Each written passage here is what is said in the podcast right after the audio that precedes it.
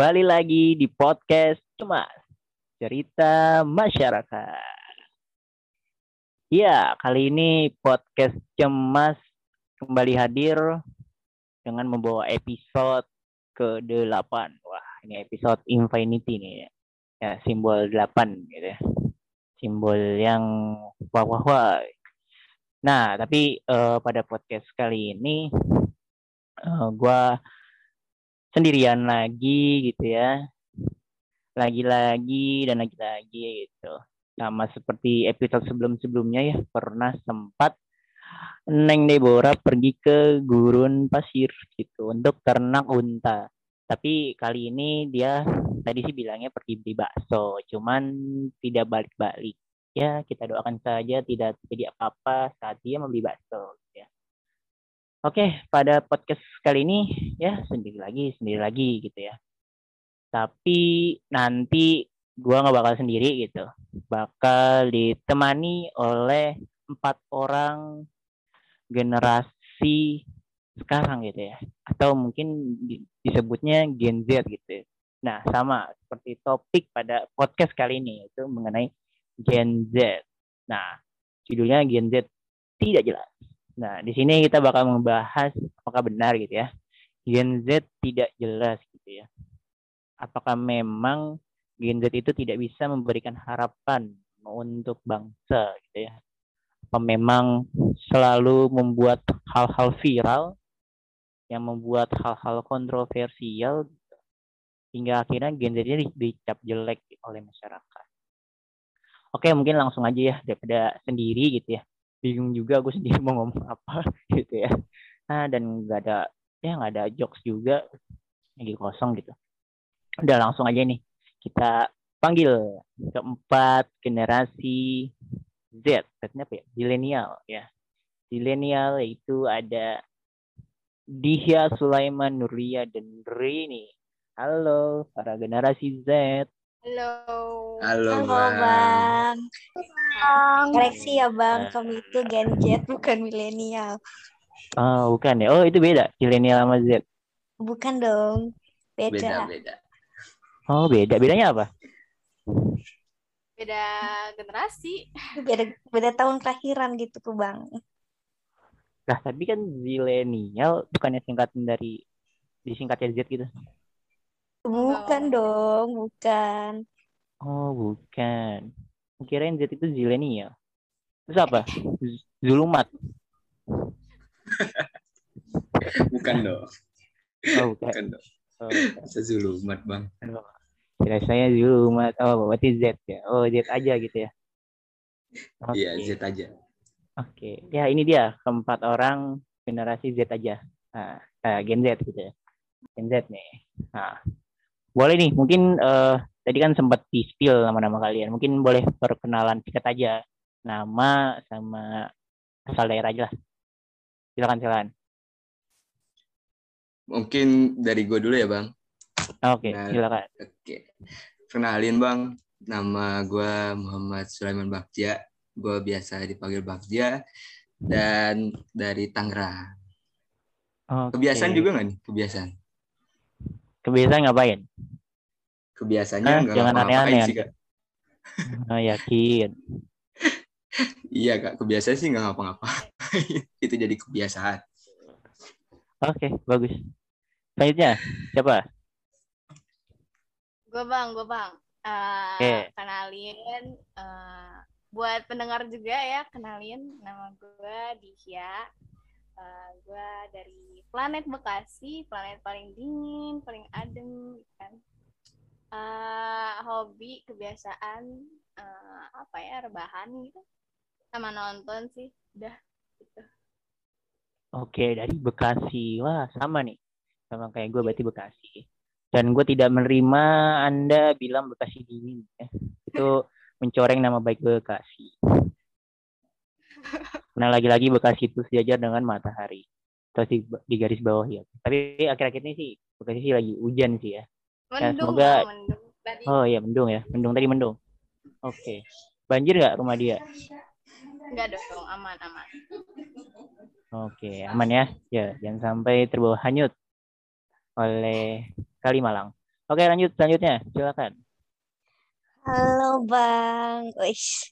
Nama gue- eh, nama gue Rini Yuniarti, asal dari Kalimantan Tengah ya. Mungkin banyak yang nggak tahu ini kota apa gitu. Ini lebih ke kabupaten sih, yaitu Kasongan. Eh, hobi gue sih mengagumi dirimu yang jauh di sana. Aduh. Aduh, aduh, aduh. Ya, ya Aduh. singkat aja ya, maksudnya ngepeng grill gitu. Oke, dari Kasongan. apa ya, Rin? Iya, soalnya tuh kalau yang dekat susah banget gitu digapai gitu loh. Mending sekalian aja yang jauh gitu. Oke. Waduh, berat. Kalau yang jauh di atas awan mau ingin digapai juga? Kalau gitu kayaknya agak sulit ya, Bang ya. Butuh butuh bertemu dulu dengan malaikat maut mungkin. Harus Oh, iya. melewati alam yang berbeda sepertinya bang. Ya, maksudnya tadi awan maksudnya menggapai burung ya. Ya. Jadi harus Menggapai mimpi. ya itu ya. Jadi eh, malaikat tadi berdoa maksud Rini. Gitu kan ya Rini ya? Oke, boleh lanjut. Oh, bisa jadi, bisa Nur. jadi. Oke Bang, halo. Tepangke nami Abdi Nurlia, biasanya dipanggil Nur atau Lia. Abdi di kota Bandung, kota 1001 kuliner. Ah, Kebiasaan. Kebiasaan gak Kang? kebiasaan apa sekarang. kebiasaannya? Kalau sekarang lagi overthinking, mikirin tugas yang gak habis-habis. Ya, tidak habis-habis ya, seperti masalah hidup Anda. Oke, langsung aja daripada kalian tidak jelas ya. Kita masuk nih ya ke segmen terkait mungkin dulu kali ya, pengertian kali ya, pengertian Gen Z tadi. Katanya kan itu itu kan bukan zilenial dan juga bukan zulumat gitu, cuma Z aja gitu. Boleh dong jelasin ke para sobat cemas Oh iya, pendengar kita kita panggil sobat cemas ya. Ya karena mereka sering cemas, makanya kita panggil sobat cemas gitu. Nah, tolong jelaskan ke sobat cemas eh, maksud Gen Z ini apa sih? Gitu.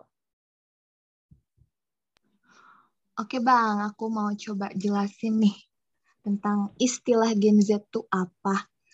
Jadi Kang, sepengetahuan aku gitu, teori eh, istilah Gen Z ini merupakan eh, teori generasi. Jadi teori generasi itu mengelompokkan manusia berdasarkan tahun kelahirannya. Dan generasi Z ini itu lahir antara tahun 1995 sampai 2020. Tapi ada versi lain juga yang menyebutkan bahwa generasi Z ini lahir antara tahun 1997 sampai 2012, Kang. Seperti itu. Oh, jadi Gen Z malah ini ya di luar apa ya? Di luar pemikiran kita mungkin ya. Kalau menurut tadi kata Nuria mengikuti teori generasi gitu ya. Bahwasannya Gen Z di tahun-tahun 2010-an. Oke, apa dari yang lain ada yang berbeda pendapat nih dari Nuria mengenai Gen Z? Kalau gua bang ya, kalau menurut gua Gen Z itu generasi eh, labil, generasi labil. Labil ya karena generasi yang lahir di era teknologi. Eh sorry sorry, generasi yang peralihan antara tradisional ke modern. Mungkin itu sih bang, peralihan. Oke, masa peralihan ya. Iya Dari bang, masa peralihan. tradisional ke modern. Nah, tapi masa peralihan itu maksud dari masa peralihan itu mulainya kapan itu? Maksudnya eh kan kalau sekarang kan sebenarnya nggak tradisional tradisional banget, sekarang udah masuk ke modern. Nah, masa tradisional ini kapan kan? Kan sebenarnya kalau misalkan mengikuti teori tadi eh, dari Nudia mengenai tahun 2010, sebenarnya tahun 2010 itu juga udah nggak tradisional tradisional banget gitu. Oh iya sih bang, kalau ya kan itu udah sampai tahun 2010 ya bang ya. Dan sebelumnya ada dari tahun 1996 tuh. Itu kan juga masa peralihan. Mungkin kalau yang lahir di 2005 ke atas mungkin sudah lahir di era modern. Tapi untuk kami yang lahirnya tipis-tipis dari gener- eh, generasi Z sama milenial masih merasakan adanya peralihan, kaget-kaget. Oke, maksud dari peralihan seperti itu ya. Menambahin bang, menambahin. Ya, gimana menurut dia? Eh, masih nyambung sih sama menurut Bang ya. Kayak eh, sekarang tuh generasi Z, generasi Z sekarang ya hari ini. Itu kan berarti udah 2021. Jadi kayak Gen Z hari ini tuh adalah eh, generasi yang nggak bisa lepas dari gadget. Jadi kayak eh, kita sekarang udah di fully modern gitu kan, kayak teknologi canggih.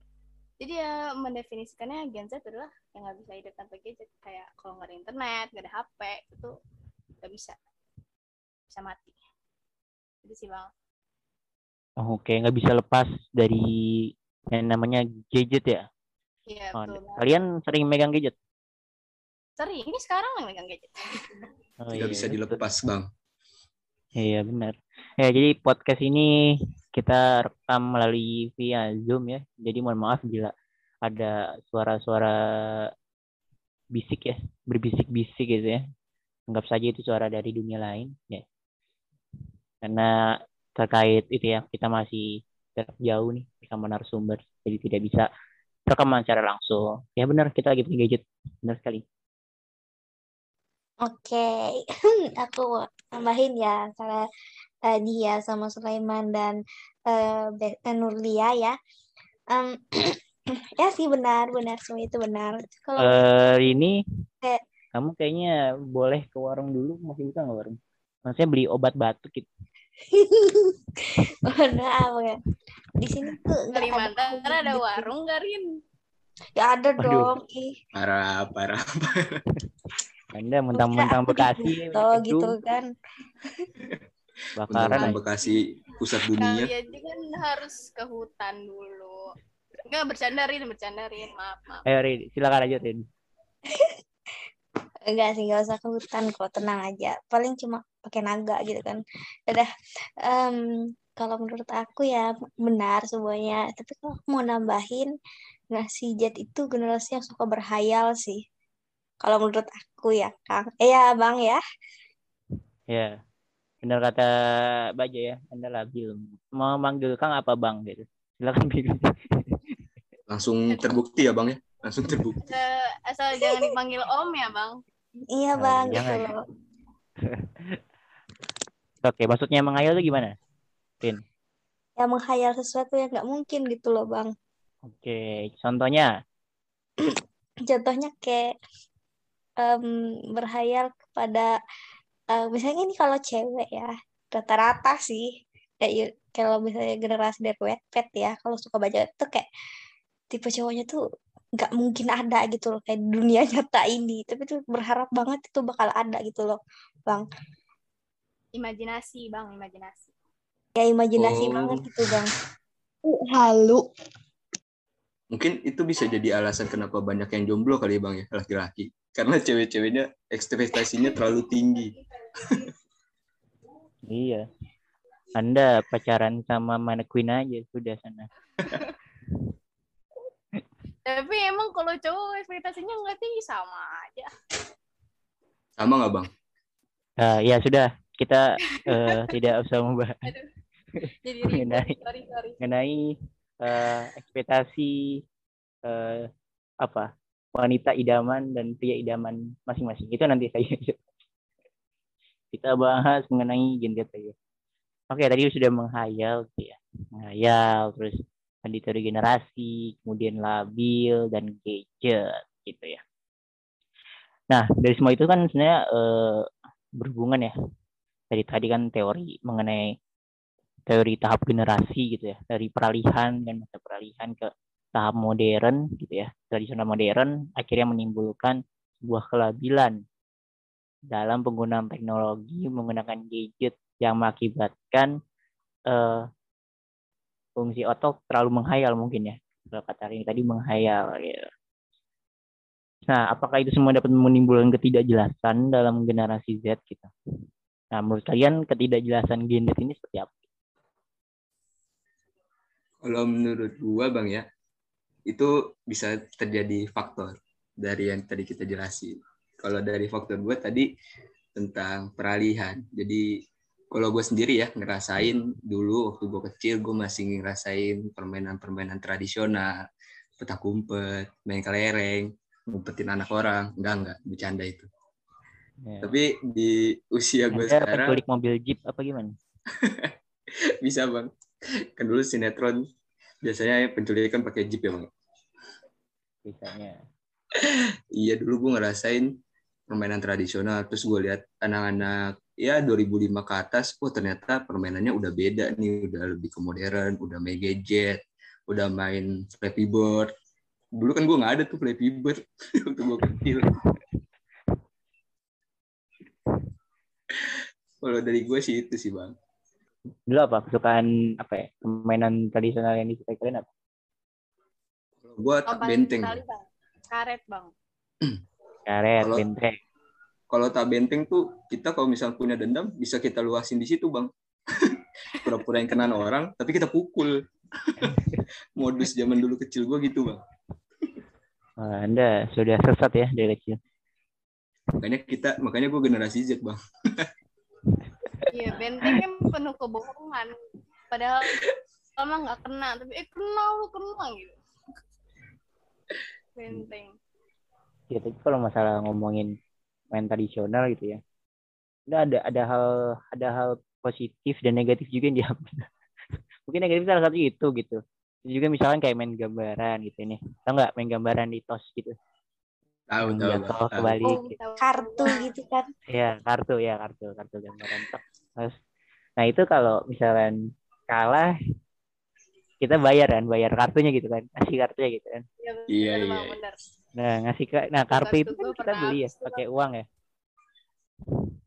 Ya, kita pakai uang. Ih, Nah, ngomong-ngomong soal uang ya bang, kayak zaman dulu tuh bodoh banget gitu bang. Kita nih ke paman mainan, jadi beli uang be- uang tuh uang palsu gitu bang, dibayarnya uang beneran gitu loh. Itu kayak hal bodoh terbodoh gitu loh bang. Beli uang palsu pakai uang asli ya. Bener juga. Dari kecil Gen Z udah nggak jelas emang. Kalau menurut Bang, eh Bang, faktor yang ngebuat Gen Z gak jelas tuh ya dari gadget gitu. Karena kita tahu kan sekarang Gen Z, eh, Gen Z itu nggak bisa lepas gitu dari gadget. Nah di gadget itu kan banyak gitu informasi dan tontonan-tontonan yang eh, itu bisa mempengaruhi gitu kan karakter mereka gitu, karakter dan perilaku eh, Gen Z zaman sekarang gitu apalagi anak-anak Free Fire yang kayak gitu Kang. Oh yang ini ya, yang sujud, yang sujudnya kakinya freestyle gitu ya. Ah iya, freestyle. bener banget. Itu bagus tuh kalau buat main sirkus. Tapi kalau misalnya ngomongin masalah tontonan gitu ya. Jadi kalian ada yang pernah nonton Smackdown nggak? Wish, Oh, favorit pernah. Bang. Favorit itu. Nah, iya maksudnya eh ya rata-rata dulu pernah lah misalnya nonton eh, Smackdown gitu ya. Ya kita ambil contoh Smackdown lah gitu. Ya mungkin eh memang udah diatur ya dalam sebuah tayangannya. Cuman kan saat kita masih kecil ngeliatnya eh apa ya? Itu kan hal yang brutal gitu ya. Hal yang brutal. Dan tidak ini juga kita tidak eh memperagakannya juga seperti sama seperti Smackdown tersebut gitu kan ya. Mohon maaf bang. Ini cerita kalau musik kelas 1 SD kan kayak Oh ada. dilakuin bang, sumpah. Eh, nggak tahu ya apa memang barbar tuh sifat menjiwai gitu kan di gue gitu bang soalnya tuh gue nantang satu kelas bang cowok gitu loh Wow. Anda- Wow. Memang Ada yang memang sudah tidak jelas dari awal. memang sudah barbar dari kecil. Boleh boleh lanjut. Gimana Ada terus nantang Iya nantang iya nantang gitu bang gue lawan satu-satu kan. Tapi kayak mungkin ada satu dua orang yang gue nggak sanggup ngelawan gitu bang. Jadi gue ngalah gitu kan. Tapi gara-gara itu tuh kayak akhirnya gue kayak tiap hari itu berantem. Gitu. nggak Wow. ngerti. Tapi untungnya ya untungnya pas kelas 2 SD udah udah udah berubah gitu kan. Udah kembali jiwa Barbie dalam diri gitu. Ini nggak nggak nggak main smackdown smackdown lagi gitu loh Ya, kelas satu. Mohon maaf, kelas satu aja saya main sepeda. Anda kelas satu SD main gua gelut. main satu SD gue main bekel ya udah main smackdown aja Kok bisa ya anak kelas satu, kelas satu SD nantangin teman-teman kelasnya? Entah, Iya. gue juga Mungkin itu tahu salah satu contoh kali. gitu. Ya mungkin Anaknya mungkin ya mungkin itu mas maksud dari Nurlia tadi kali ya bahwa tontonan itu bisa mempengaruhi Gen Z gitu yang karakter. Udah ada contohnya di podcast ini gitu. Nah. Jadi relate gitu ya. Oke, kalau dari dia sama Dini gimana? Terkait ketidakjelasan. Nah, mungkin kalau hari ini udah tidak jelas, Ah. itu udah nggak usah ditanya lagi. ya. Sudah tidak perlu Ini diperjelaskan lagi. dijelaskan. Ya benar banget bang udah gak perlu dijelaskan lagi gitu emang udah nggak Ya. jelas Iya bang. ya, adalah dia gua. Jadi sebenarnya ini eh, opini gue dapat dari orang sih kayak nonton video gitu, tapi gue setuju banget. Ini agak panjang sih ya penjelasannya nggak apa lah ya. Jadi kalau menurut gue yang membuat Gen Z itu tidak jelas adalah kayak Gen Z itu kadang suka nyolot gitu. Kayak tadi kan pengaruh dari masa pengalihan juga kan dari modern eh dari tradisional ke modern. Jadi banyak hal-hal yang tadinya eh, tidak ditolerir, ti- eh, tidak di Ah, apa sih? Awas hati-hati Anda ngomong. jadi diperbolehkan jadi boleh hal-hal yang jadi me- apa sih membagi jadi ada mayoritas minoritas itu nah cuman seringnya eh, dalam membela kaum minoritas itu seringnya di internet itu kadang si Gen Z ini lebih apa ya lebih galak gitu Padahal kan tujuan utama si Gen Z ini sebenarnya eh, fight di internet itu supaya semua orang itu feel included, accepted, and loved gitu kan. Kayak niatnya itu sebenarnya membela dari si minoritas ini. Cuman eh, kadang yang bikin kesel adalah itu seakan galakan kita gitu. Contohnya nih bang, misalnya kayak ada orang yang berpendapat, berpendapat itu cenderung ke konservatif kayak paling sering tuh mendapat misalnya pelecehan gitu ya, maaf. Terus eh, yang disalahin tuh banyak yang komennya tuh nyalahin ceweknya kayak kan konservatif banget gitu ya kalau misalnya nyalahin kayak ah itu mah bajunya aja kurang sopan bla bla bla nah si Gen Z ini kadang si Gen Z padahal pas saya juga Gen Z ya ya mestinya kayak kadang tuh jadi caranya tuh salah gitu padahal sebenarnya eh, opini konservatif itu juga nggak salah gitu. seringnya malah dijawabnya kayak gini kan bang kayak lo nggak open minded banget sih? Gitu. Ah pemikiran lu kolot lu gitu gitu deh. Jadi kadang yang nggak jelasnya tuh itu gitu. Padahal sebenarnya opini-opini konservatif tuh masih bisa di diterima gitu pak. Nggak panjang ya. Ya Oke, berarti intinya mah mengenai ini ya, mengenai eh apa ya, konservatif tadi ya, melontarkan sebuah opini, tapi meng- menganggap opini itu sudah pasti benar gitu ya, tidak ingin dibantah lagi. ya benar bang. Kayak nyerang banget gitu nggak jelas. Padahal biasa aja kali. Oh iya iya. ya itu kalau gue ke di ke Dihya ya itu benar sih. Itu lebih ke karakter Genjet yang ambisius banget parah. Jadi emang ada tapi mungkin kalau misalnya kita ketemu lagi sama Genjet yang nolep ya nolep parah juga gitu loh bang Tapi itu juga benar sih bang, kalau menurut gua ya, nyambung ke argumen gua sebelumnya gitu. Kalau kita tuh Gen Z, eh, generasi peralihan, di kita terkaget gitu. Wah ternyata dunia tuh lebar ya. Oh segala informasi kita dapat secara gampang. Nggak akhirnya kita merasa bahwa oh gue tuh udah paling benar gitu daripada orang lain. Padahal yang kita tahu tuh cuma kecil, tapi udah merasa kita tahu segalanya. Karena kaget. jagoan Oh Eh, eh, karena kaget itu oh, informasi gampang banget didapat gitu. terasa jadi jagoan neon gitu loh bang Mm-mm, kayak ini tadi. Jagoan. Ya, Jagoan neon. Permennya bagikan jagoan. Hashtag iklan. Dulu gue suka warna merah loh bang. enakan permen kaki Jagoan bang kan bukannya biru bang biru tahu Eh, ada warnanya dong, nggak biru doang. Eh, warna merah ada loh. Ya, Udah, sudah, sudah. Sudah, tidak usah bahas permen. tidak bahas Gen Z.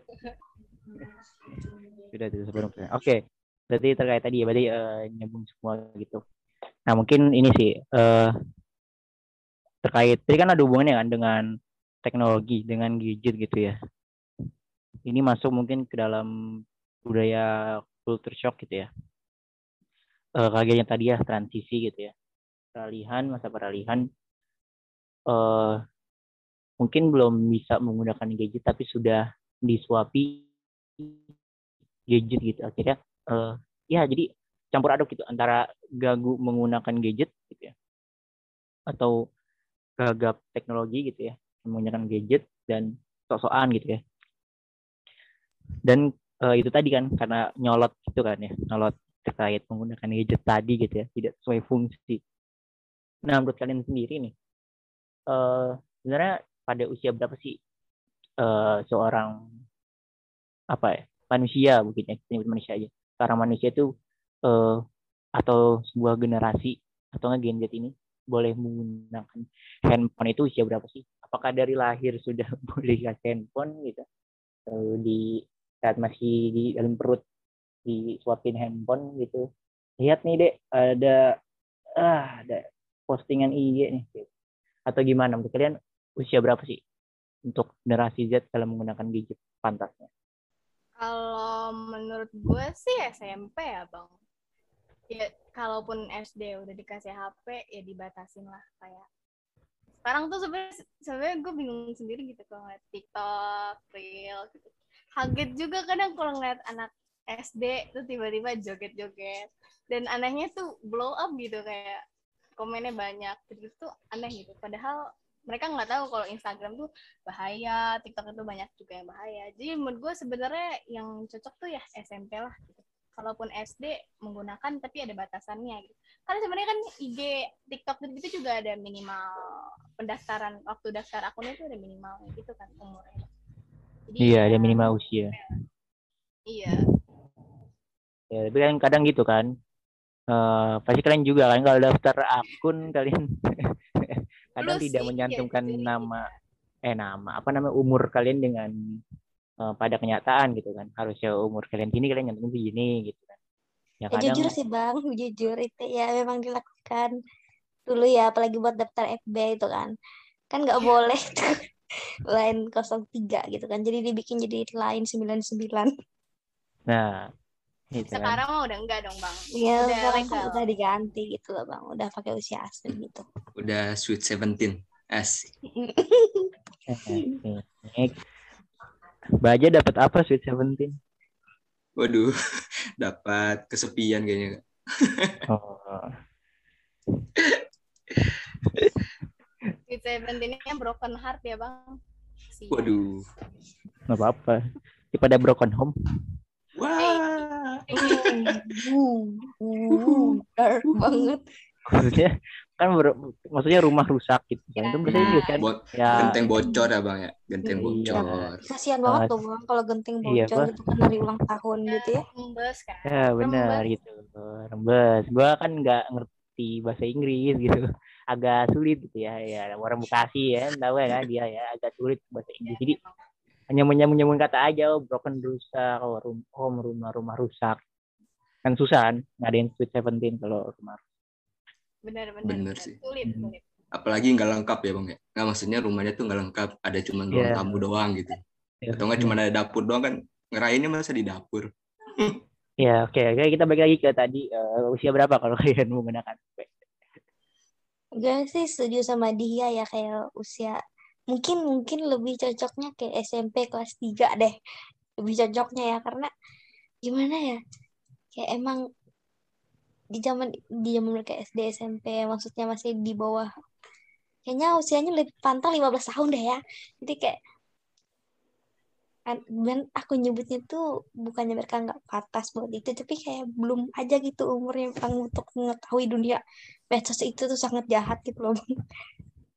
Kalau gue dulu emang punya HP sendirinya tuh 3 SMP. Cuman kalau menggunakan gadgetnya kadang masih punya orang tua gitu itu kan masih boleh lah ya masih ada batasannya masih diawasin gitu bang kalau punya sendiri Iya, paling benar, benar. SMP.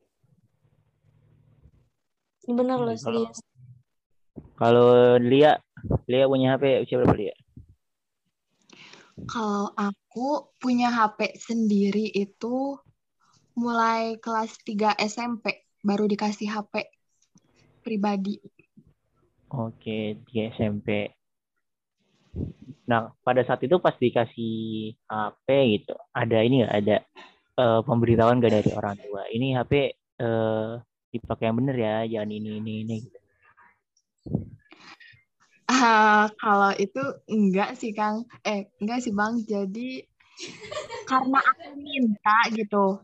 Karena pas kelas 3 SMP kan udah mulai pas itu jadi kan gini Kang, di eh, sekolah aku tuh kan emang nggak ngebolehin bawa handphone gitu ya.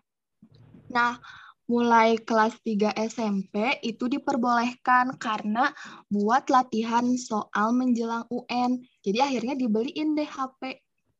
Itu Kang ceritanya. Oh, gara-gara UN ya. Kalau Bang, Ya. boleh lanjut ya? Kalau menurut gue ya Bang, dari pertanyaan tadi. Boleh nggak di umur berapa sih di anak-anak tuh dikasih HP?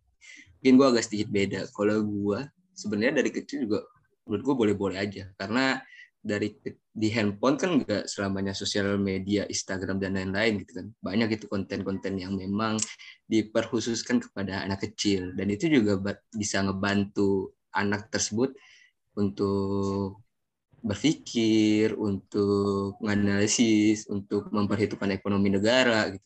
Enggak ya bang, enggak sampai sana ya. Maksud gue bisa gitu banyak hal positif yang dapat diambil dari gadget itu sendiri gitu. Ya tergantung bagaimana pengawasan dari orang tuanya aja sih. Kalau gue dulu dikasih handphone dari SD sih bang. Tapi ya gue cuman gue pakai buat main Diamond Rush. Ada yang tahu nggak game Diamond Rush? Oh, tuh tahu, gue tahu. Is, gue ih, mainnya gue sumpah ih gila. Gue main itu ya. Sampai gue banting HP-nya gara ular gak bisa lewat gitu kan. Kayak gara ular doang gitu. Sampai gue banting HP-nya sumpah. Emang barbar ya dari kecil ya Rin. Nggak nahan kayak kenapa sih? gitu. Susah banget gitu ngelewatin. Apalagi kan kayak ada kurungan gitu kan. Dua ular di situ kan. Kayak susah banget gitu buat turunnya gitu loh Eh, tapi ya aku izin masuk nih. Eh, kayak apalagi di pandemi gitu ya. Masa pandemi kayak gini gitu. Kita dari anak sekolah dasar juga kan udah online gitu kan sekolahnya gitu. Dan pastinya handphone itu kebutuhan yang paling utama gitu. Jadi memang menurut aku dari kecil juga udah boleh dikasih HP, tapi memang eh, orang tua juga tetap harus mengawasi gitu. Harus dipantau lah ya. Terkait eh, batasan-batasan gitu ya. ya benar banget tuh gue setuju nih sama Nurlia pokoknya gue pernah tuh nge-scroll TikTok kan ini gue nggak tahu di anak bocil SD mungkin ya tuh kayak dewasa banget gitu bang kayak kontennya di TikTok itu loh Apa tuh? Ngapain di konten dewasa? itu ada ngakak gitu loh bang Ngapain? Tik- Ah, teh, teh. Ah, dari sensor bukan bukan bang bukan bukan enggak. kayak gitu Oh, enggak. beberapa oke. waktu lalu kan ada gitu kayak tren TikTok yang nampilin tali iya abang tau lah tali apa kan Aduh, tali tambang. Tali Tali tambang. kali silaturahmi ya begitulah nah itu kan anak SD nggak pakai gituan bang pakai kaos gitu loh nampilin kaosnya itu.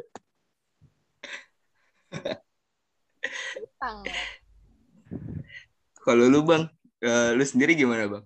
Untuk tanggapan anak di usia berapa sih eh, cocok dikasih HP dan mungkin dulu lu udah dikasih HP di umur berapa gitu bang? Ya, kalau gua sendiri sih dari janin nih. ya, dari sudah janin berkembang. bikin akun ya Ya, Handphonenya keren banget ya. ya, itu multi mikro, gitu kan bisa masuk ini mikro, itu kecil. Ini masuk lewat ari-ari. dari Agak kecil udah ya. push rank. Agak serem. ya. Abang ngidam apa? Aduh.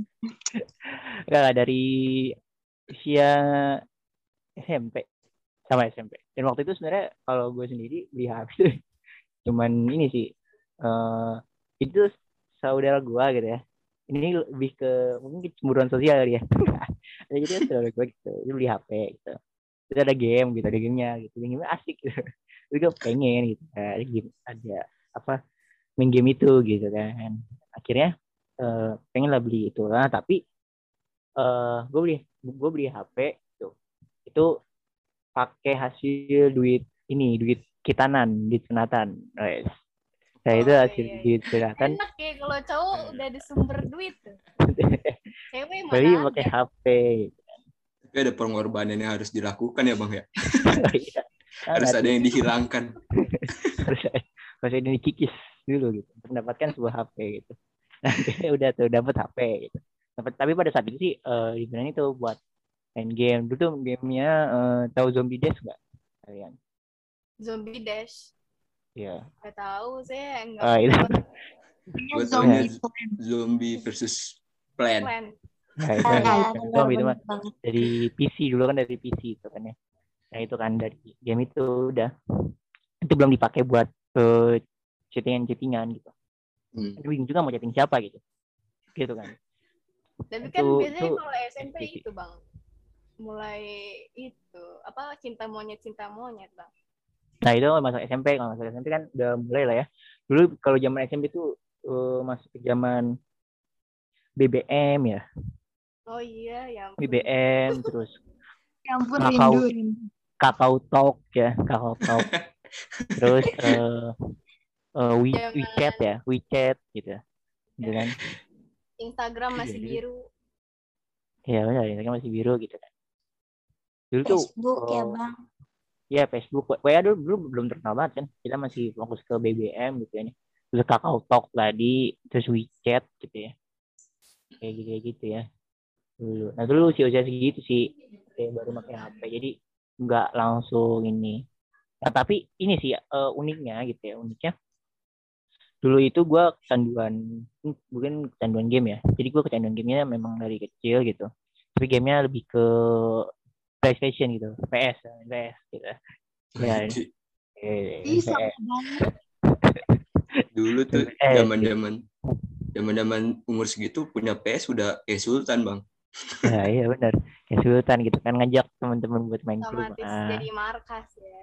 Markas Gitu kan, lagi. buat main gitu kan. Kalau main PS mah aku udah angkat tangan lah. PS gitu. banget games adventure. Aduh. Ya game-game petualangan kayak gitu gitu kan. Kayak gitu kayak gitu. Tapi gara-gara keseringan main game pada saat dulu. Nah, makanya sekarang tuh eh, di HP gue tuh nggak ada game sama sekali. Mungkin aneh ya kalau masa masa cowok-cowok zaman sekarang kalau nggak ada game di HP-nya kan kayak aneh aja gitu. Masa nggak ada ML atau, atau Free Fire atau PUBG gitu. Nah itu terjadi sama nama diri gue sendiri. Gue nggak main ML, gue nggak main PUBG, gue nggak main Free Fire. Nggak ada game sama sekali di HP gue. Cuman ada Because of War, Excel, Bener-bener. PowerPoint gitu. Dulu kalau kecil ngeliat HP sepupu gitu kayak eh kak kak ada gamenya nggak mau main game dong terus gak ada terus kayak pikiran gitu kayak ih nggak asik banget sih HP nggak ada gamenya gitu padahal kan bisa main game gitu. tapi sekarang udah merasa di umur yang sama dengan sepupu gue yang dulu kayak iya juga ya HP gue sekarang juga gak ada gamenya dah kayak emang ada masanya doang nggak sih kecanduan game itu Nah iya, ada masanya gitu. Nah menurut Banget. masa nih kan, kita kita tagline lah masa. Menurut kalian Gen Z sendiri eh, ada masanya nggak sih? Apakah memang eh, Gen Z itu sebenarnya bisa merubah pola pikirnya gitu? Atau memang ada, Ada, masa Bang. Ada kalau setahu gue sih masa Gen Z itu sampai 2010 ya. Di atas 2010 itu udah lain lagi gennya jadi gen alpha gitu loh. Jadi emang pure eh, teknologi gitu loh, Bang. Tapi sebenarnya kalau menurut gua Gen Z tuh ya sebutan golongan. Kalaupun nanti umur-umur kita udah jadi nenek-nenek juga kita tetap disebut Gen Z. Kalau menurut gua ya. Jadi kayak sebenarnya kenapa dibahas Gen Z udah jelas ya. Gen Z yang zaman sekarang karena sekarang kan Gen Z masih umur belasan belasan tahun mungkin nanti kalau udah Gen Z nenek-nenek topiknya bukan Gen Z tidak jelas bisa beda lagi gitu. Gen Z Gen, Tidak Gen kuat. Z. Gen Z Gen Z sudah pasti tidak jelas. Gen Z tidak kuat. Oke oke. Nah kalau dari dari kalian sendiri gitu, eh, solusi gitu, solusi dari Gen Z ini gitu. Maksudnya gimana sih eh, untuk menghadapi era ya era modern gitu ya, agar Gen Z tidak mudah tadi kan berpikir konservatif gitu, tidak nyolot gitu, atau mungkin tidak menciptakan hal-hal yang kontroversial gitu ya, yang bisa eh, istilahnya mengganggu tatanan tatanan eh, budaya ataupun etika di Indonesia. Nah, gimana sih cara menghadapinya agar Gen Z itu nggak berulah? Solusinya gimana? Kalau menurut gue sih bang lebih kayak em, kayak mengetahui aja gitu loh kita tuh harus peka gitu loh terhadap batasan-batasan yang perlu Z tuh ketahui gitu loh misalnya kayak batasan budaya yang nggak boleh sama sekali dijadiin jokes tuh apa gitu loh terus kayak ya pokoknya batasan yang perlu kita batasi di diri kita sendiri gitu loh bang kayak pendewasaan diri aja sih menurut gue ya bang kalau mau jadi Gen Z yang tidak lagi tidak jelas gitu loh bang. Mungkin gue nambahin kali ya Bang ya. Sebenarnya tuh kita sebagai generasi Gen Z punya potensi yang besar. gitu. Kita lahir di era di eh, era digital yang informasi yang mudah kita dapat, semuanya hal yang gampang. Melihat dunia itu sesuatu, sesuatu hal yang mudah yang bisa kita pegang di tangan gitu kayak sekarang gadget. Sebenarnya itu kan potensi besar kita gitu dibanding generasi sebelumnya yang mungkin belum merasakan jadi kita bisa memanfaatkan hal tersebut seharusnya, tapi memang terkadang ada tidak sedikit oknum dari generasi Z yang salah menggunakan eh, fasilitas yang diberikan fasilitas kemudahan yang diberikan ke kita gitu. Jadi ya kita seba, gua juga sih sebagai generasi Z memang terkadang masih ya dikit-dikit salah menggunakan fasilitas tapi ya tadi benar kata Rini pendewasaan aja sih bang kita juga semakin tua semakin mikir Oke, makin makin tua makin mikir ya. Iya mungkin eh, bakal ada cerita juga sih, ada positifnya juga gitu kan. Maksudnya ketika nanti ya, misal yang Gen Z yang melakukan eh, freestyle gitu ya, sujud freestyle gitu gitu kan. Ini pas sudah tua melihat foto dia, kenapa saya begini dulu ya? Keren juga gitu. ya. Mungkin ada ada sebuah kebanggaan penyesalan gitu kan. Gitu, ya. Nah, kalau dari Dia Mandulia sendiri gimana? Terkait eh, solusi untuk Gen Z ini? Kalau menurut aku kan eh, solusi untuk Gen Z sendiri itu pastinya eh, isi gitu waktu waktu kita tuh untuk hal yang bermanfaat gitu. Kayak contohnya lebih kenalin lagi nih kelebihan dan kekurangan diri kita gitu. Terus eh, ngembangin bakat dan, dan potensi yang ada di diri kita gitu. Eh, dan bisa gitu kita tuh mengubah gitu eh, potensi ada di kita tuh menjadi peluang gitu. Peluang eh, apa pun gitu. Kayak mungkin sekarang banyak gitu para pemuda yang eh, membuat startup gitu. Startup sendiri kan itu wow keren banget gitu eh, dari Gen Z gitu. Memberikan kontribusi yang sangat baik dengan memanfaatkan teknologi yang ada gitu kan Ya benar 17 tahun aja kadang sekarang udah ada yang investasinya gede gitu. Kalau dari gua ya bang, ini agak bingung sih ngomongnya gimana. Paling sebenarnya ini lebih ke nasehatin diri sendiri juga ya. Karena kan ya gue juga Gen Z lah, gue mengakui kadang masih masalah juga. Eh, kalau menurut gue sih solusi yang amannya adalah eh, kita nih harus lebih peka gitu ya, lebih hati-hati dalam berbicara, dalam menggunakan semua uh, kemampuan kita, kemampuan kita untuk mengakses segala informasi gitu. Karena jujur kayak kekuatan Gen Z ini kuat banget gitu kayak uh, banyak perubahan baik juga yang sekarang jadi apa ya lebih banyak yang toleransi gitu. hal-hal yang uh, istilahnya konservatif gitu udah mengurang juga tapi kalau menurut gue uh, satu yang harus diingat gitu ya apalagi kalau di komentar-komentar internet uh, berkobar-kobar boleh kayak on fire tuh boleh ya be educated tuh boleh banget malah harus ya. Kayak carilah uh, informasi dan ilmu-ilmu sebanyak mungkin. Tapi kita harus uh, pinter-pinter nih cara nyampainya ke orang lain apalagi ke yang lebih tua jangan sampai jadi kita tuh dianggap disrespectful gitu sama orang-orang. Kan karena bukan itu kan yang kita maksud jadi lebih ke hati-hatian sih. Mau nah, nambahin kalau, nih bang? Ya. eh, lanjut ya. Dia lanjut dulu tadi dia masih mau ngomong. Enggak tadi gue mau nanyain bang Iki tapi bang Jadul aja nambahin. Oh ya udah. Gue gue nambahin dulu dikit ya. Kan kita juga generasi Gen Z tuh terkenal lah dengan sikap-sikap kayak uh, bergebu-gebu punya ambisi yang besar punya kepercayaan diri yang mungkin lebih tinggi yang biasa di distigmakan ke kita sebagai generasi Gen Z. Dan juga kita juga bisa dibilang kritis dalam melihat suatu pandangan. Itu kan sebenarnya bagus ya stigma yang bagus yang diberikan ke kita sebagai generasi Gen Z tapi ya itu tadi balik lagi kalau punya potensi yang besar, punya peluru nih ibaratnya, punya peluru, punya senjata yang bagus, tapi yang megangnya melewat, ya senjata itu nggak bakal potensi itu nggak bakal bisa jalan dengan benar gitu, malah salah sasaran nantinya. Itu sih bang teman dari gue. Banyak ya, berarti ya terkait solusi gitu ya untuk Gen Z menghadapi era sekarang gitu ya. Era sekarang.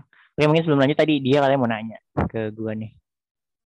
Iya, gue mau nanya aja sih kayak menurut Bang Iki sebenarnya Bang Iki menurut gue tetap Gen Z juga sih masih masuk Gen Z. Menurut Bang Iki gimana Bang?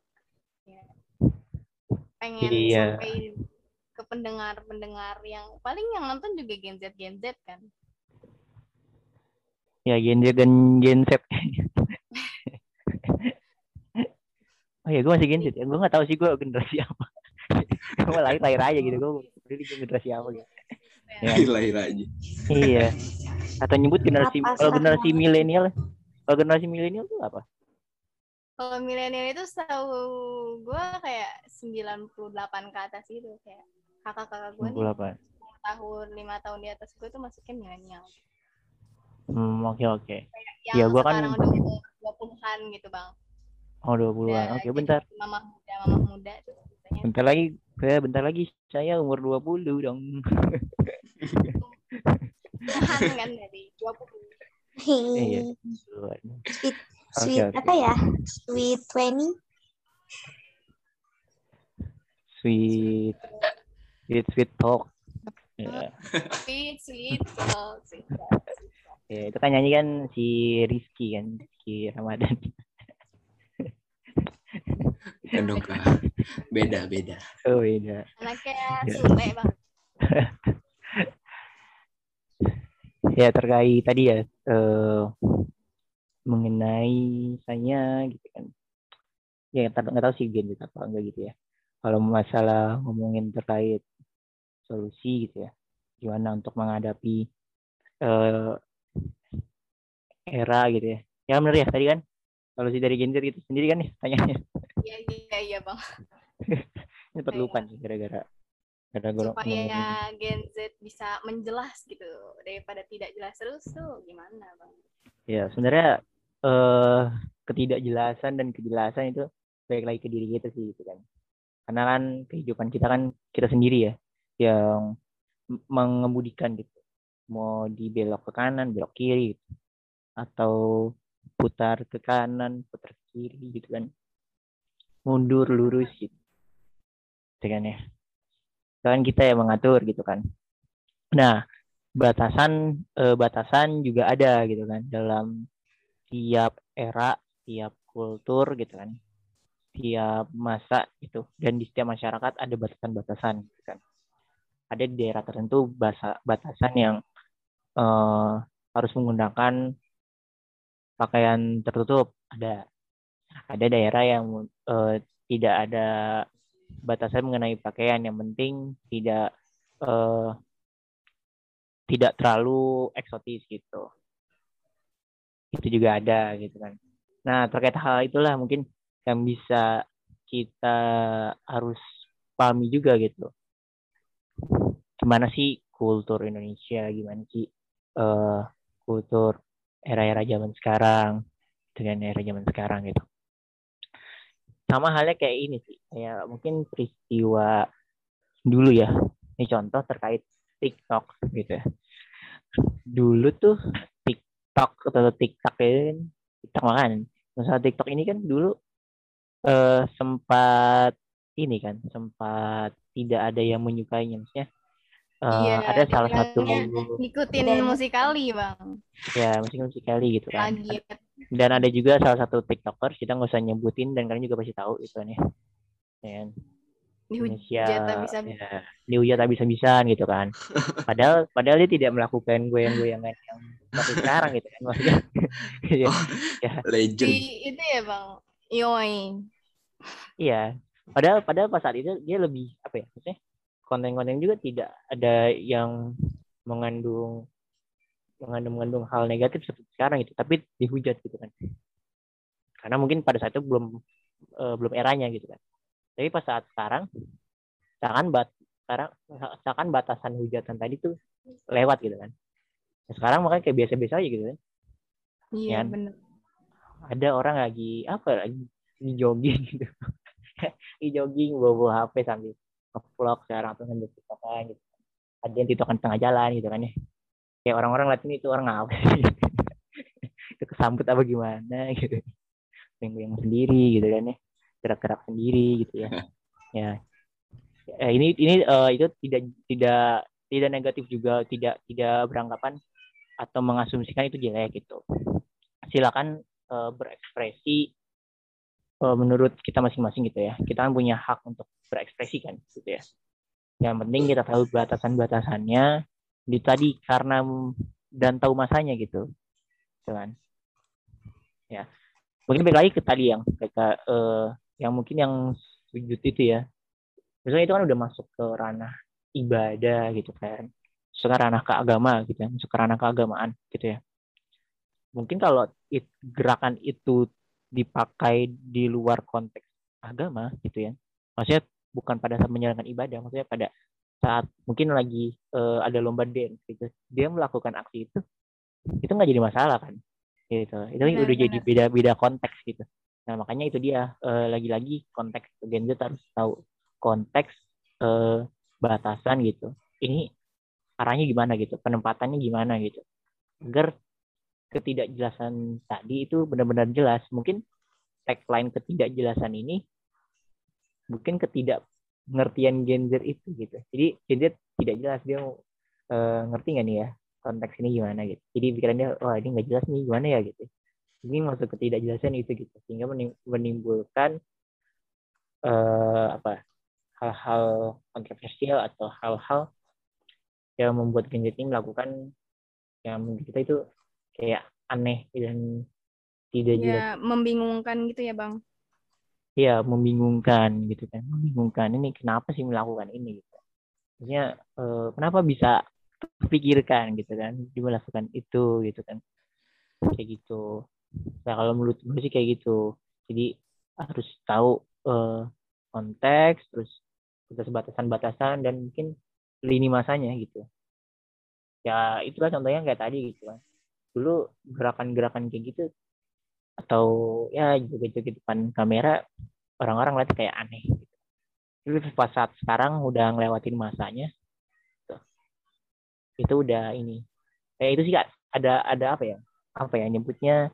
Um, mungkin, peralihan gitu ya bang? Ya peralihan atau atau nyebutnya uh, sebuah apa ya? Sebuah jahiliyah sebuah pengertian gitu maksudnya uh, terkadang memang ketika kita melakukan hal-hal yang di luar nalar itu awalnya pasti bakal negatif. Tapi ketika ngelewatin masanya gitu. Bakal jadi Ketika- hiburan. nah bakal jadi bisa jadi ya hal-hal jadi bakal hal positif gitu. Tapi balik lagi ke konteks gitu kan. Dilakuinnya di mana nih gitu kan. Dilakuinnya tujuannya apa gitu gitu sih. Iya, setuju bang, setuju bang. setuju sih bang emang Tapi perlu perlu ada yang ini kayak ada yang pendobrak gitu loh. Karena ikutin alur satu alur semua tiba-tiba ada yang keluar alur eh, pembeda gitu ada sesuatu hal yang beda kaget itu Ih, apaan gitu? Ih, kok dia beda beda sendiri? Padahal ini disclaimer juga ya, beda itu belum tentu keren ya. Beda boleh tapi Tapi- belum tentu keren gitu. Orang kan bikin sesuatu itu jadi beda itu kan karena ada kreativitas ya. Tapi apa nggak lebih baik kalau misalnya Gen Z ini menggunakan kreativitasnya itu lebih ke hal-hal yang positif lah, bikin tren baru yang positif gitu. Karena nggak tahu ya, sebenarnya gue juga suka mikir kayak, ini ntar gue kalau udah gede nyesel nggak ya gunain masa muda gue tuh cuma-cuma rebahan doang, ngikutin tren doang, kayak nggak ada hal yang eh, gue buat itu bermanfaat gitu sama masa muda gue gitu. Kadang suka bingung juga sih. Cuman mungkin nah bukan nasihat juga ya. Kayak sarannya tuh buat kalian-kalian kita-kita yang kreatif tuh ya buat dipakailah buat hal-hal yang baik daripada menyebar ke kebencian, daripada menyebar hal-hal yang eh, nggak berguna gitu. itu tadi mungkin berkaitan sama terkait eh, kontribusi gitu ya kontribusi yang dapat diberikan oleh Gen Z tadi kan. Kalau menurut dia kan tadi kontribusinya kayak kreativitas kreativitas yang berguna gitu kan ya. Iya, betul, Bang. terkait yang kreativitas kreativitas yang berguna gitu mengenai kontribusi gitu. Nah kalau menurut yang lain gimana nih? Eh Gen Z bisa memberikan kontribusi apa selain kreativitas? Kalau menurut gua bang ya yang tadi juga udah sempat gua singgung kalau generasi Z itu distigmakan punya ambisi yang kuat ya punya eh, rasa penasaran yang tinggi gitu. hingga akhirnya kalau itu digunakan secara positif bang ya semangat ambisi dan rasa ingin tahu yang besar itu aduh ada kucing berantem sorry ya bang ya jadi biasa Tangerang bang Kucingnya mau ikutan podcast. Iya balik lagi. Kalau misalkan itu ambisi dan rasa ingin tahunya bisa digunakan secara tepat itu kan bisa menciptakan generasi Z yang multitasking gitu. Jadi nggak cuma satu eh, keahlian aja. Karena kan dulu tuh sebelum generasi kita kan informasi sedikit eh, lapangan pengetahuan juga sedikit hingga akhirnya pengat- keahliannya cuma itu aja gitu. Kalau kita kan banyak gitu. Dulu tidak ada konten kreator. Sekarang kita ada konten kreator. Dulu tidak ada tiktokers sekarang juga ada tiktokers. Nah itu kan bisa kalau digunakan secara tepat rasa ambisi dan rasa ingin tahu yang besar itu bisa menjadi menciptakan generasi yang multitasking gitu sih bang. Oke. Mantap. Agja for President. waduh. Berat berat Kalau menurut gue sih lebih ke ini ya bang, bacotan sih. Si please ya, gue kalau ngelihat kayak TikTok atau Instagram, bacotan orang-orang Gen Z tuh bisa naikin nama orang gitu loh. Semakin, lagi Indonesia kayak semakin lo hujat tuh orang tuh semakin cepat dia masuk TV gitu loh. Semakin lo angkat nama dia, semakin lo kayak sering banget ngebacotin dia di, di media sosial tuh nama orang tuh bakal tinggi gitu loh. Jadi kayak promotor, kayak promosi tentang sesuatu tuh kayaknya gadget tuh luar biasa banget gitu loh bang. di power of hujatan kali ya. Bahkan tidak hanya eh, artis-artis yang gara-gara kena hujatan jadinya terkenal gitu ya. Bahkan ada juga eh, apa ya istilahnya artis-artis atau orang-orang gitu ya yang melanggar hukum malah jadi duta gitu kan itu kan juga juga tidak ini gitu kan ya itu kan terjadi juga ya di negara eh, Bikini sebelah ya Bikini sebelah sana gitu Tapi Tapi itu sebenarnya di luar kendali Gen Z sih bang. Kayak Gen Z tuh cuma tahu naikin nama doang. Sisanya dijadiin iya, kata atau apa gitu kan kita cuman iya iya doang ya bang. Gak ada gak benar, ada hak benar, benar, juga. Ya benar-benar. Cuma naikin nama dia doang gitu loh. Kayak naikin pam- pamornya gitu. Hmm, Oke oke. Ya mungkin udah ini ya, udah lama juga nih kita berbincang mengenai Gen Z gitu ya. Nah ini eh, ada sedikit, kok sedikit ya, udah banyak padahal. Mau bilang sedikit pertanyaan tapi udah banyak pertanyaan. Kenapa saya bilang sedikit pertanyaan? Mungkin pertanyaan terakhir ya, gitu ya. Eh nggak nggak pertanyaan terakhir. Ini aja pertanyaan terkait eh, saran gitu pesan lah pesan pesan untuk Gen Z di luar sana silakan Siapa nih? ya boleh dia yuk oh gua apa ya? Eh mungkin ya buat diri gue sendiri juga. Eh, apa sih tadi bang saran? Apa bang? ya pesan lah pesan Oh pesan. Pesannya adalah eh, nikmati masa mudamu dengan menggunakannya untuk sesuatu yang tidak akan kamu sesali nantinya. Gitu aja sih bang paling. oke biar nggak sesal ya Iya. Oke. Kayak iya. Dari Lia Lia apa Lia Ah, Oke Kang, benar banget Kang. Jadi tadi kata Disya kan, jadi manfaatkanlah gitu masa mudamu untuk melakukan berbagai aktivitas yang bermanfaat gitu. Dan kembangkanlah gitu eh, bakat gitu dan potensi yang ada di dalam diri kalian sehingga itu bisa menjadi peluang bahkan eh, itu bisa berubah menjadi uang gitu. Begitu kan? oke ya cuan cuan deh cuan ya cuma eh, ini ya kita banyak pemikiran tapi tidak punya cuan Iya bang mikir juga butuh duit bang lama-lama. Oke, Pusing kalau dari- harus makan, makan butuh. Nah, benar sih, benar. Jadi kalau nggak makan kita sakit, gitu kan. Sakit nggak bisa mikir, nggak bisa mikir nggak bisa dapat duit. Gitu kan. Udah sih, pasti di situ terus. Kalau di Bakja gimana? Nah, hari ini terakhir aja karena dia udah pasti nggak jelas. Gimana Bakja? Wah, wah. Kalau dari gua bang ya, pesan gua untuk generasi Z juga termasuk gua. Ya, marilah kita manfaatkan fasilitas yang sudah diberikan yang lebih daripada generasi sebelumnya. Kita manfaatkan hal itu kepada eh, tindakan yang positif. Marilah untuk fasilitas yang ada kita kembangkan skill, kita pelajari hal-hal yang baru, yang pastinya positif ya. Daripada menggunakan fasilitas untuk main slot, untuk pinjol ataupun Wah, ini Anda pernah nyoba ya? karena kalah makanya saya tidak menyarankan nggak. Kalau menang saya Oh. menyarankan. oh iya. Benar juga. Gitu.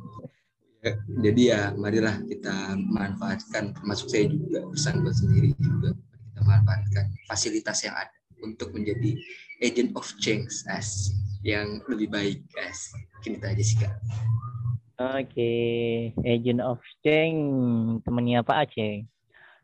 Oke lanjut, Rini. Eh, Kalau menurut gue sih singkat aja nih Bang ya. Ya. Gadget harus punya planning gitu loh. Ya percuma kalau ny- misalnya lo punya apa gitu mau berubah tapi nggak punya plan gitu kan. Sama juga manusia kan butuh butuh tujuan tuh kan.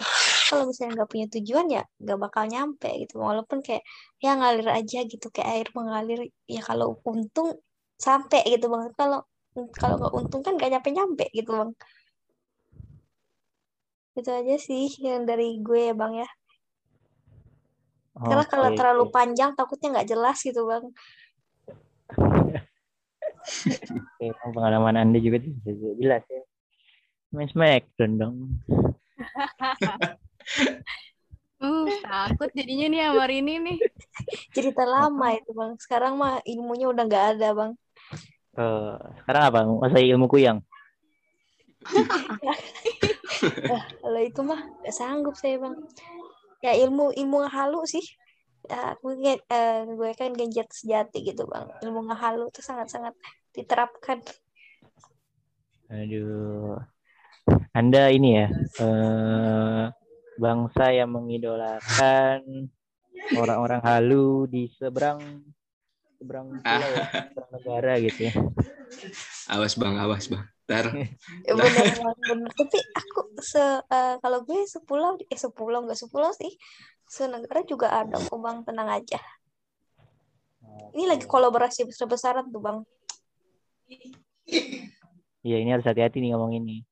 Nah, nih kalian nih kita, kita tebak-tebakan ya. Ini suara apa nih? waduh, Suara headset. Salah. Salah. suara.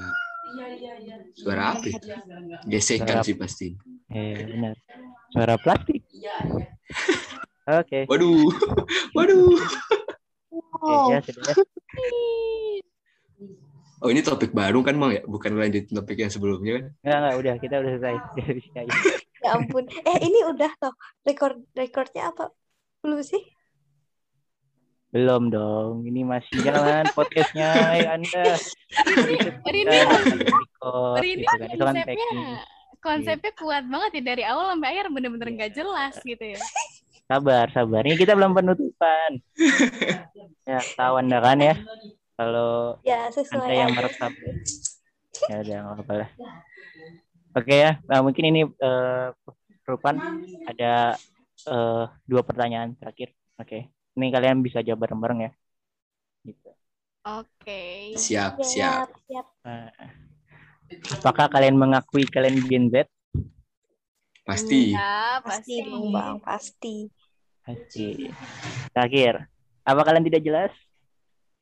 Nah, bang lihat sendiri aja gitu loh bang. Oke. Ceritanya nih. Oke, kalau gitu terima kasih banyak nih ya eh, para apa ini gangster Z gitu ya. Dari sekte Sujud Free Fire ya Pak Ja, Dia, Nuria dan ini terima kasih udah memberikan eh, apa ya perspektif ya perspektif atau pandangannya nih terkait Gen Z itu tidak jelas atau memang ternyata itu cuma stigma aja gitu kan. Sebenarnya balik lagi ke diri kita pribadi atau diri Gen Z itu sendiri gitu kan. Bahwasannya Gen Z sebenarnya jelas arahnya tergantung siapa yang ngemudikannya gitu kan apakah memang arahnya untuk berkontribusi untuk memberikan solusi atau memberikan sebuah masalah ya terima kasih banyak ya buat dia Baja Nuria dan Rini gitu Ya, Terus, uh, kalian ber- Bang. Terima kasih juga kontribusi. bang. Gitu ya. kembali ya bang. Sudah Dan- dikasih tempat untuk speak up. Ya Iya. bang, ya Allah. Juga dan Bang masuk dan untuk Rini ya pertahankan ketidakjelasannya. Karena itu sebuah prestasi mungkin ya. Sebuah prestasi gitu ya. Tuh, uh, prestasiku sangat baik sekali ya. ya jadi gitu ya sobat cemas terkait eh, obrolan kita bersama para Z mengenai judul Z tidak jelas gitu ya. Tadi ada dia Bahja Nulia dan Rini yang telah membagikan perspektifnya atau pengalamannya ya. Seperti tadi ya main Smackdown gitu ya. Nah seperti itu gitu. Terkait Gen Z dan balik lagi bagaimana cara kita menci- mensikapi mengamati gitu ya. Ataupun eh, memberikan sebuah ide atau sudut pandang mengenai Gen Z ini. Jadi nggak selamanya Gen Z ini negatif ya, nggak selamanya eh, Gen Z itu arahnya kontroversial. Ada juga para Gen Z Gen Z yang sudah memberikan sebuah prestasi ya, prestasi-prestasi baik dalam dunia olahraga, dunia games juga kan, dunia musik, dunia seni gitu ya, dunia apa pelajaran juga ya juga sudah berkontribusi baik dalam bidang antar provinsi mungkin ya bidang provinsi atau nasional maupun internasional gitu. Kita harus memberikan support juga gitu terkait. Dan balik lagi stigma yang beredar di masyarakat tidak semuanya benar gitu. Dan ada pula pembelajaran dari stigma-stigma yang terjadi di masyarakat seperti itu. Ya baik sudahlah, uh, gua akhiri aja podcast episode ke-8 ini gitu ya. Nah, apakah akan ada kelanjutan episode selanjutnya gitu. Nah, ya kita tunggu aja ya.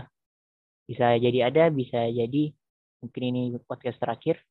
Siapa yang tahu gitu ya. Tunggu aja sobat cemas gitu. Kalau memang nanti ada podcast selanjutnya berarti masih berlanjut gitu. Tapi kalau memang ini podcast terakhir uh, gue pribadi mengucapkan terima kasih sebesar-besarnya pada sobat cemas yang telah mendengarkan podcast cemas dari episode 1 sampai episode 8 gitu ya. Sama podcasternya gue dan yang Dibora dan mohon maaf bila ada salah kata gitu ya. Atau salah apa salah ucapan, salah makna, salah perspektif gitu ya mengenai pembahasan-pembahasan yang sudah dibahas di podcast cemas ini gitu ya. Yang di mana memang podcast ini diperuntukkan untuk berbagi perspektif dan itu dan itu dia ya. Baik benar atau buruknya silakan kalian sendiri para sobat cemas, para pendengar yang menentukan. Baiknya yang mana, salahnya yang mana gitu ya baik lagi kita tidak mengklaim bahwa pembahasan ini benar dan tidak juga mengklaim bahwa, pembahasan ini salah. Silakan membahas dan memaknainya sesuai perspektif masing-masing. Oke, gue tutup aja. Terima kasih. Podcast Cemas, cerita masyarakat.